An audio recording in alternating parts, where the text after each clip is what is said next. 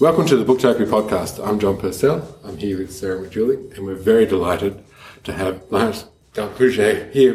Why do I, why do I stop You just up? stumbled I on did. the name. So. I think you should power d'Alpuget. through. d'Alpuget. Oh. Well, I'm going to do it again. Okay. Welcome to the Booktopia podcast. I'm John Purcell. I'm sitting here with Sarah Sarah. Hello. Did I just get your name wrong? Okay. Um, we're going to continue this, this amateur hour. Um, and I'm welcoming Blanche d'Alpuget again because we have um, recorded an interview a long time ago and it's very exciting to have you here for book three in your Bertha Plantagenets series. Uh, we had you around for um, uh, The Young Lion many, uh, many years ago. Welcome. Thank you, John. Thanks, Sarah.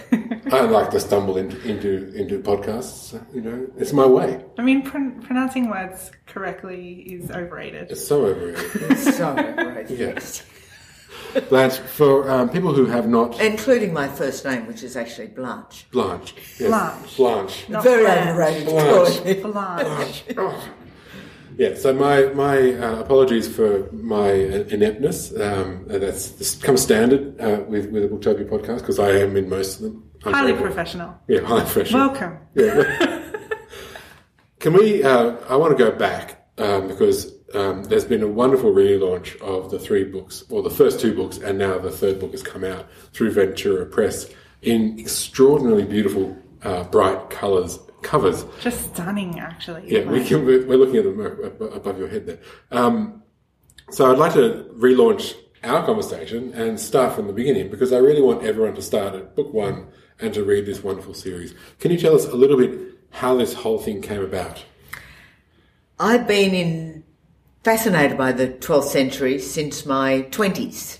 And I started collecting little books in a street that's now disappeared in Sydney called Rose Street. It was gorgeous street and had little bookshops and art, art shops and so forth. And I've got books on um, medieval and 12th century clothing and armory and animals and uh, pharmacopoeia and cooking and all of that. And somehow, although I've travelled the world and lived overseas for so long, somehow these books survived. You can't get them anymore, but over those all of those decades, they survived, and I'd and I'd kept them, and. I, I come, I'd returned to writing, but I didn't want to write anything set in the 20 or 21st century um, because I knew that people, would, if I was writing about contemporary society, people would say, That's me! Yeah. She's written about me! and I probably would have. Uh, so I thought I'd, I'd like to really go back to what had been my first love, which was the 12th century. how, did, how did that happen? Like out of all the centuries, why was? Is there any? Do you have a moment where you where you suddenly realised that that your interest is going there? Was there a, something that instigated your interest in the 12th century? I think it was a little book that I bought about whether it was the costumes or the bestiaries, which were the private zoos that people had. Uh, and I'm, I'm not sure. But I was interested, I have to admit, I was interested in Helen of Henry II before I was really interested in Eleanor of Aquitaine. I didn't know too much about her uh, until I got into it. I knew about him and what a fascinating king he was. And of course, the great thing about Henry is he is accused of, I won't say what I think about that, the book says, the murder of Thomas Becket, who later became known as St. Thomas a Becket, the A being a, a sort of an honorific that was added some centuries later. So the first book is about Henry as uh, the young Duke of Normandy.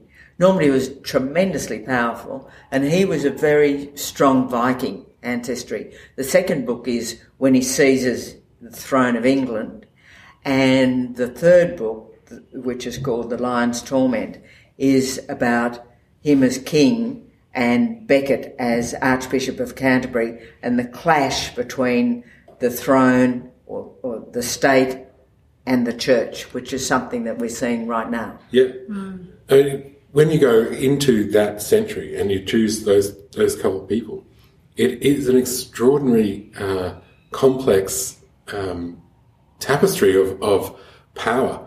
Um, because there's there, there there's the, the, the French, there's there's the Pope, uh, I mean, there's the slice of France which called itself France at that time, um, with with the King of France sitting on that little island, um, and you had um, Eleanor of Aquitaine's family owning pretty much the western side of France, um, and England involved in in that ownership. Uh, all these different power plays happening, and then you had the threat from uh, from the east uh, with with the Muslim invasion. Um, there's so much going on in that century. As a novelist, when you actually start to dig down, you just go, "Hallelujah, Eureka, Eureka! This is extraordinary." Yes, I did. yes, yes, it, it was very exciting. The more history I read, uh, the more exciting it became. And uh, the more these extraordinary characters jumped off the page. And there was a thing that I remember as as a smart ass 20 year old, uh, anybody who disagreed, the, the fashionable thing to say was, oh, one of the great minds of the 12th century. And I used to say it myself. and then I thought, I don't know anything about the 12th century. Why am I saying this? I'm parroting the ideas of somebody else.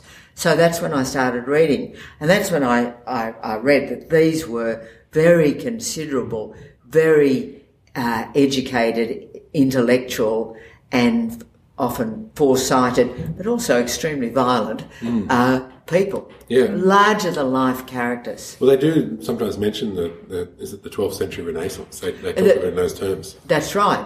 There was a renaissance in the 12th century, and that all came crashing down with the, the Black Death, which came in the following Yeah, soon afterwards. And they had a, they had wonderful things. They had they'd collected they'd start they'd started to recollect the learning of of Greece, of Greece and Rome, which had all been lost and dissipated during the in after the collapse of the Roman Empire, and they were starting to get that back, and um, they. Well, it kind of it kind of stirred up a lot of problems because with the, the church being with, with- with all the really bright people and the educated people, because the church system became more complicated, you needed more educated young men to join in on this sort of stuff. And those kind of minds, when they're given a new manuscript, like an Arist- Arist- Aristotelian manuscript, it, it's so attractive for, for an intellect, and then it doesn't always agree with the with the current thinking. Um, and, uh, and and some of them are trying to make make out that Aristotle was was prefiguring um, the the Christian ethics uh, Yes. in his in his writings, and that he was really a, a Christian but didn't know it yet because Christ hadn't been around. Yes, yes, framework. yes. And the same, well, the same was said with uh, uh, Plato, of Yeah. course, and, and many many Christians were. Well, there's a sort of Platonic stream of Christianity, Yeah. um, but all it was a time of great excitement and uh, artistic excite, intellectual excitement, artistic excitement. They were, it was a time the great cathedrals were built, um, Chartres, Notre Dame, um, La Chapelle, the, the divine uh, stained glass um, cathedral in, in Paris, which was the, the king's particular um, prayer prayer room, a very large one. Um, and it was a time of the of romantic love and the troubadours. So there was great, also a great interest in music, Yeah. and the flowing back from the Crusades. This is what had come in, flowing back to Europe from the First Crusade. Jerusalem was was conquered in 1099, and the people who came back after that into the um, uh, 11, the beginning of the 12th century brought back all these wonderful tales and all these wonderful goods, uh, physical goods and intellectual goods. Um, and this is what sowed the seeds of the 12th century Renaissance. Because uh, Eleanor at her wedding was wearing clothes that no one in England had ever seen before, because it was stuff that she brought back from Well, she the, the, Eleanor's story is amazing, but when she, she was dragged off to the um, the second crusade, was it? Is that was it? She wasn't dragged off. okay, she she went. With, She, she, took- she she took was, she, she was mad keen to go. she took a retinue of women, didn't she, as well? She, so, she took a retinue of women and they dressed themselves as Amazons and they had gold boots and they and white horses and they rode around shouting at the men, "Come on, Oh, this is fantastic. come on, you! Don't be cowards! Yeah. Come and fight for the cross." But the um, it, it, also in that period is that, is that connection between between the east and, and the west. Um, you had the people on the uh, the Muslims who've been set up had better uh, medicine, a better idea of science, and, and the like. These smelly Westerners had come had suddenly arrived in their area with this brutish force. They seemed like the most boorish people on on the planet. They're barbarians, Yeah, barbarians. hairy barbarians. oh, well, thanks for getting that in. Blanche is behind the scenes calling me the hairy one. Well, he is rather, if you could only see him. um, yes, they were. Uh, the what we forget is Christianity launched the first crusade and won it, and it re- recaptured Jerusalem, established the kingdom of Jerusalem, and then it lost all the rest of the crusade from then on. Yeah, From then on, I would say, until now. yeah, yeah. Well, hasn't. Wow. Yeah. So from 1099 was the high point. 88 years later, Saladin retook Jerusalem, and uh, Christians have never really had a show in the Middle East, in, in and having a kingdom in the Middle East since Ever since. a political kingdom. This is why I mean we, we were talking before the podcast about um, just how much of a, a history robber um, George R. R. Martin is, um, taking a bit from here, a bit from there, and the like. But there's no absolutely no need. I mean, this one century has enough to write the write the volumes that you've been writing. And how many volumes are left to come in this series? Yeah, that's what I'm going to Uh, two more are left. There, I've already finished writing them, so they're going to be. Uh, it's a, uh quintet. The, Yeah. There are five books in all, and um, I wish they could all be published this year. and so people could sit down and binge. Yeah.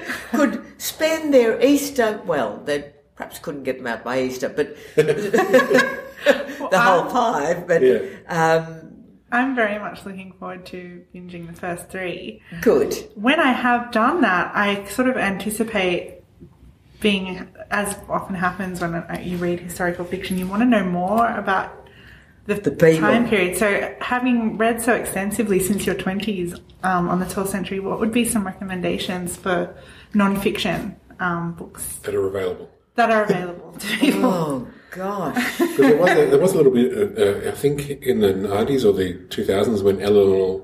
There's a few books on, on Eleanor came out. Oh, there are a lot of books Yeah. on Ellen. Lots of books. There's there's one um, very very good one called Eleanor of Aquitaine by oh I know her name as well. I've really put you on the spot. I'm you sorry. have. I'm, I'm afraid. it's excellent. It, it's, its surname's Weiss, I think. Oh, uh, yeah. Oh, yeah, I know. I think I know the author you're talking about. So, sh so there's one. The- she's done one on Eleanor of Aquitaine. Yes, that's Yeah. that's outstanding. There are a Alison whole lot Weir? of. Hmm? Was it Alison. Alison Weir? Alison Weir, yes, Yeah. that's that's an outstanding book. There are there are um, lots of very bad books about no, j- just nonsense, Yeah. really.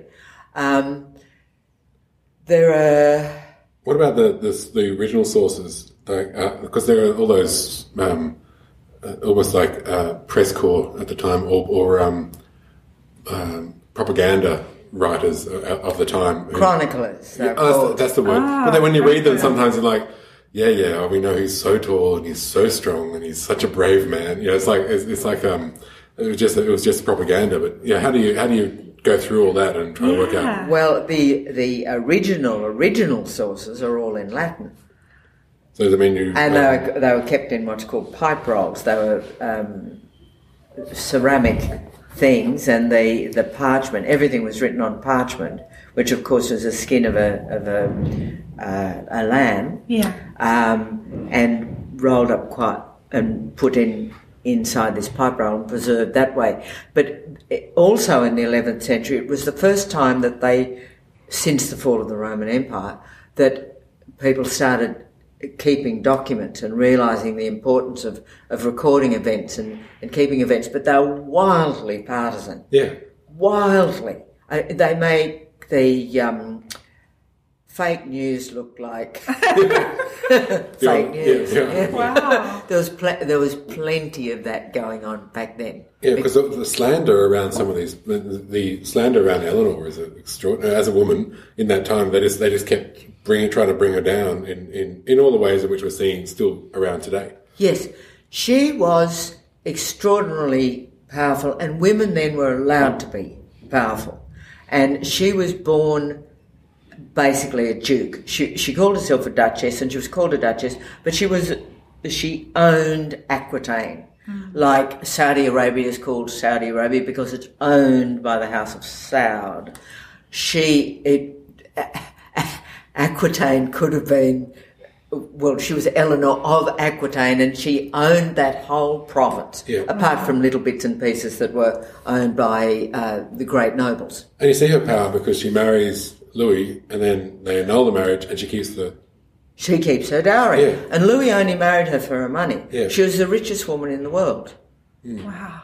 and and, And she- the weird thing about that before She was 14 when she was married. Yeah, and before, 14. yeah. So you don't you don't see like how did you find out about her before the marriage? Because there's hardly anything out there about her in that early life, about her historically. I mean, we can sort of put things together. That's where your power John, is as a I'm a novelist. it's called the imagination. It's called imagination. It's called I was gonna- connecting with your characters. I was going to say that because uh, one of the joys sometimes when you come across um, a, a, a historian who's also a novelist, I love those um, um, histories because they can they can leap into uh, the minds of characters in ways that a, a historian would never dare. And in fiction, you can go that extra step uh, and really take us in. When when the, the chronicle ends, you can continue. Yes. You know, and there's that, that, that wonderful power. But also the, you know, the thing we, you know, there's a whole range of different kind of writers or of novels, and you know, the, the better the, the novelist, the more trust we place in that understanding of human psychology and, and the motives of people, and then to be able to say, yes, I'm going to take this. If you give me three points here, and, I can, uh, and I mean, I, I can't really work out myself as a reader where this may lead. I'm going to put all my faith in you, Blanche, and you're going to take me with these tiny bits of information that, that are still around, and you're going to walk me into this. That's what wonderful- I'm going to do. Yeah. I'm going to, this will be historical fact as far as I'm concerned. You'll be in very strong ground.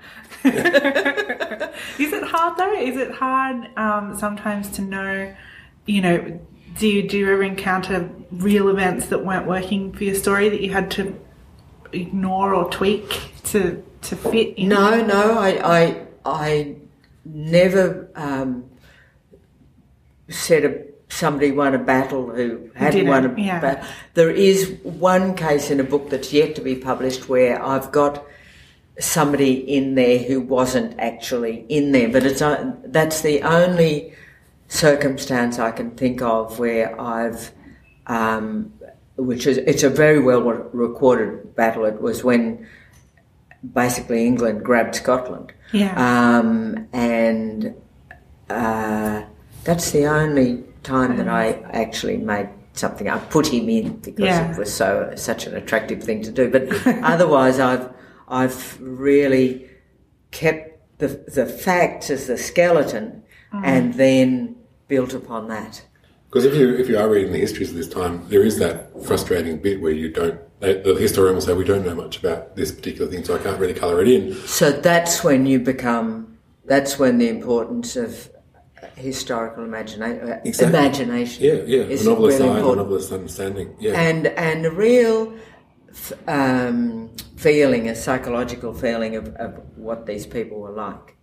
They, they were very different from us in certain ways. For example, they didn't have our squeamishness about um, the physical body and, and natural functions. So, um, going to the lavatory together was was no big deal. A man and a woman would do that side by side without the slightest embarrassment, and uh, which t- today would be quite Peculiar. uh, uh, unthinkable. yes. But also the uh, the way in which they think about religion and the way the world works. I mean, we're talking 12th Ah, yes. century. Yes.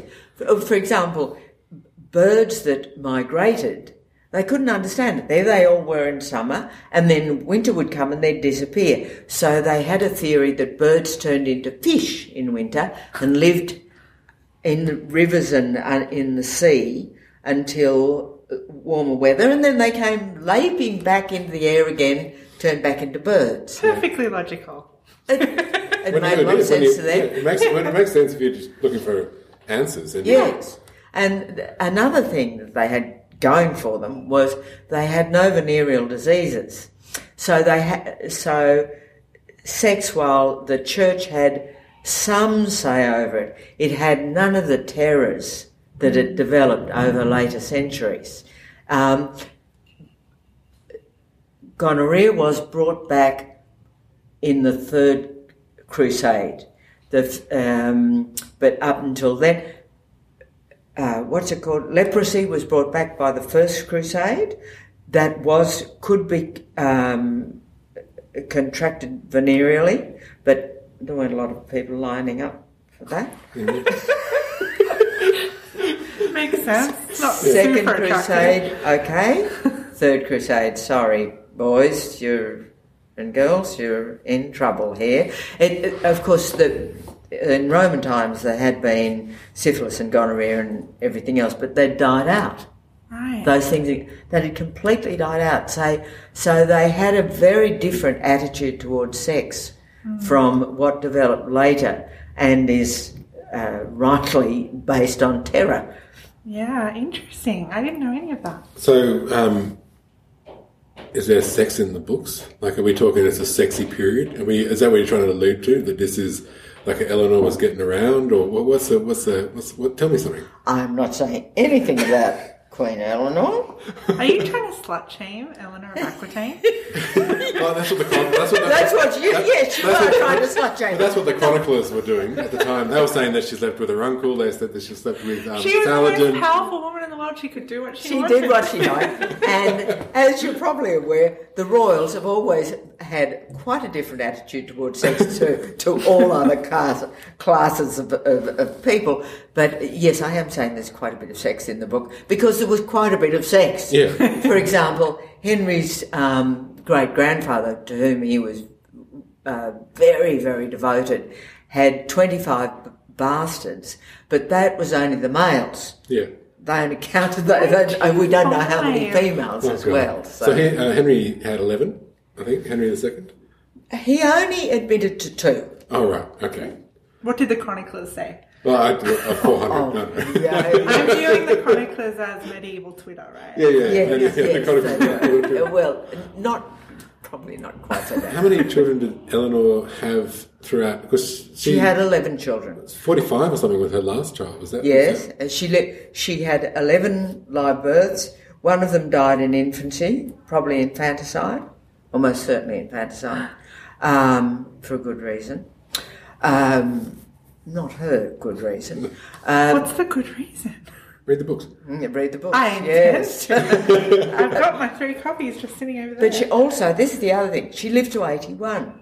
We these days we have this idea. Oh, they were all four feet tall and and and and died at forty. Quite wrong. Women in the twelfth century. This is known from graves in London. Twelfth century women were actually larger than twentieth century women. Wow. Well, just think, they either worked, walked, or they rode horses, and you had to be strong Yeah. uh, uh, for both of both of those things. Uh, also, they they had they didn't have lifts or elevators, uh, so uh, and there were lots of stairs in castles, so they were used to walking up and down stairs. They had all organic food. They had very little sugar. There was hardly any sugar, and what there was was used as a medicine in small quantities. It was brought in from from um, Outremer, as it called it, which was basically Syria, uh, which is now Israel and Palestine and Lebanon and blah blah blah. Anyway, it, it, the, so the sugar came from there. So they had organic food, they had fresh food. In winter, they had pickled food. Pickles are known, known to be very good for the digestion.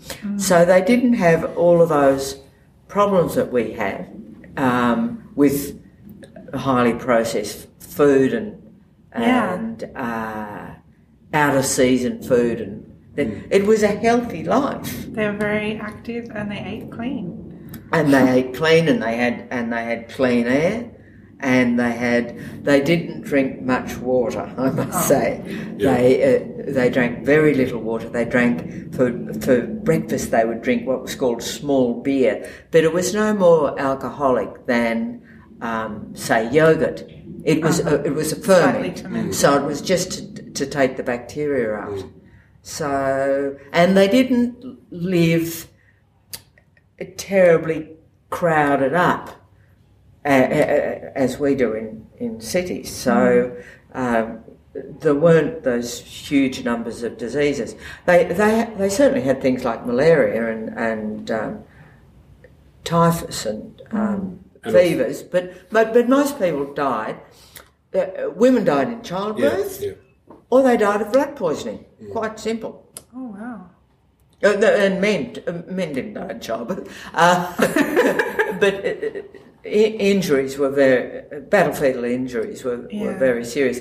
But those in the church lived to a great age. Um, Pope Innocent III lived to 93, for example. That's really annoying for everyone underneath. As a pope, you're like, come on, dude. Come on, move on, please. yes.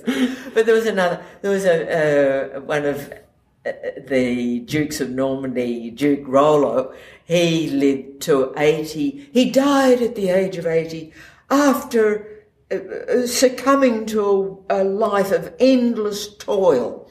So it, it wasn't uncommon to live to a great age. And they were damn strong Yeah. and big. Like you, John. Yes, there you go. Maybe you're out of the 12th century. Yeah, probably. And So I, I, hairy. just, I just walked straight out of the 12th century. You know what you started, Blanche? We're going to be calling him the hairy one. Blanche, thank you so much for coming in and talking about the books. It's uh, such a wonderful thing to see them all out again in these extraordinary covers. Uh, and for us to know that there are going to be two more coming is even more exciting. Thank you so much. Thank you, John. Thank you, Sarah. Okay. And you can get hold of Blanche's books at booktopia.com.au right now. Thanks for listening to the Booktopia podcast. Don't forget to subscribe to us on SoundCloud and iTunes. And if your eyeballs need a workout, check us out on YouTube at Booktopia TV. And don't forget for all books featured on this episode and all episodes of the Booktopia podcast, head to Booktopia, Australia's local bookstore, at www.booktopia.com.au. Thanks for listening.